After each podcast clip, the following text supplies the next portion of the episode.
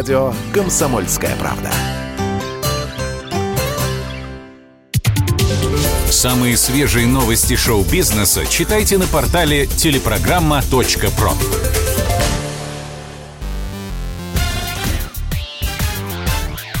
Шоу-бизнес с Александром Анатольевичем на Радио КП. Это новости шоу-бизнеса на Радио КП. И я, Александр Анатольевич. Здравствуйте. Еще трое мужчин обвинили Кевина Спейси в сексуальном насилии. Двукратный обладатель Оскара и звезда сериала «Карточный домик» вновь предстал перед судом. На этот раз в Лондоне Кевину Спейси выдвинуто пять новых обвинений. Адвокат актера Патрик Гибс рассказал журналистам, «Мой клиент вернулся в Великобританию, чтобы доказать свою невиновность. Мистер Спейси развенчает все обвинения и продолжит жить своей жизнью». Об обвинениях Кевина Спейси в сексуальном насилии стало известно в конце мая. Голливудскую звезду обвинили в инцидентах, которые якобы произошли в 2005, 2008 и 2013 годах в Англии.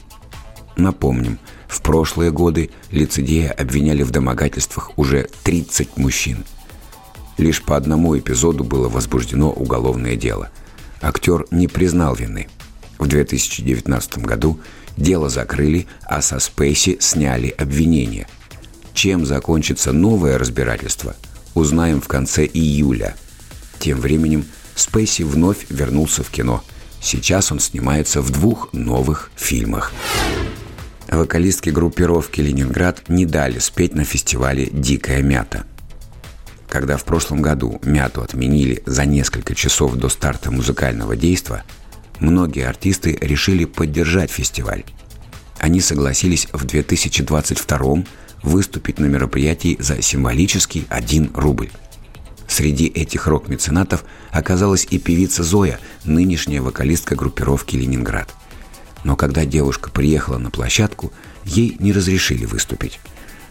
Вот что написала в своих соцсетях сама исполнительница. Орфография автора, как говорится, сохранена. «Ща будет история, как Зоя на фест «Дикая мята» ездила и не выступила. А знаете почему? А потому что песни, надо же, с матами – Проделав немалый путь, я уже взбиралась по ступенькам на сцену, но не тут-то было. Меня остановили и попросили петь без матов. А это значит молчать? Как так получилось? Загадка. Вот такая вот херня-собачка. Но для тех, кто был с нами, я пела все равно. Пусть и не на сцене. Написала певица Зоя. Без мата творчество Зои и Ленинграда действительно теряет свои краски. Звучит это так. Китаёзы, это слышь, скушали летучую мышь А через полгода ровно к нам пришла ко всем корона Вдруг какой-то каннибал. Обезьянку отъел И теперь мы, господа, заболеем. Оспой, да. Нравится им или нет, европейцам дам совет. Натуралки или би, а обезьянку не еди Тормози на кураже, заразишься оспой же. Дело делали свое, бабы ходят с недов. У вас в мозгу изъян, подавай вам обезьян. Гендер гендером, ну все ж, посмотри, кого я. На земле есть столько пи***, сколько нет на небе звезд. Нравится им или нет, европейцам дам совет. Натуралки или би, а обезьянку не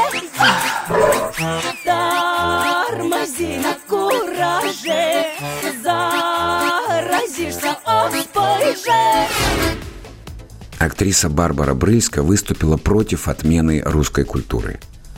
Звезда фильма «Ирония судьбы» живет в Варшаве, но не боится открыто высказывать свое мнение о происходящем в мире.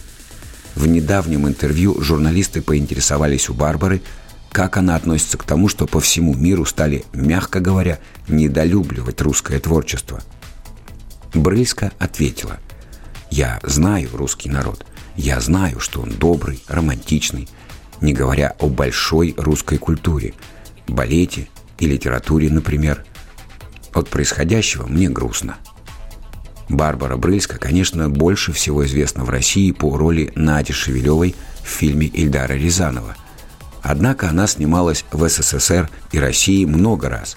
В эпопее Юрия Озерова «Освобождение», в картинах «Города и годы», «Час полнолуния», «Даунхаус», «Казус Белли», «Адмирал» и других. Также она сыграла главную роль в украинском фильме «Странное Рождество», снятом по пьесе Джона Патрика «Странная миссис Сэвидж» в 2006 году. Это был выпуск новостей из мира шоу-бизнеса на Радио КП. Меня зовут Александр Анатольевич. До встречи завтра. Пока. Самые свежие новости шоу-бизнеса читайте на портале телепрограмма.про.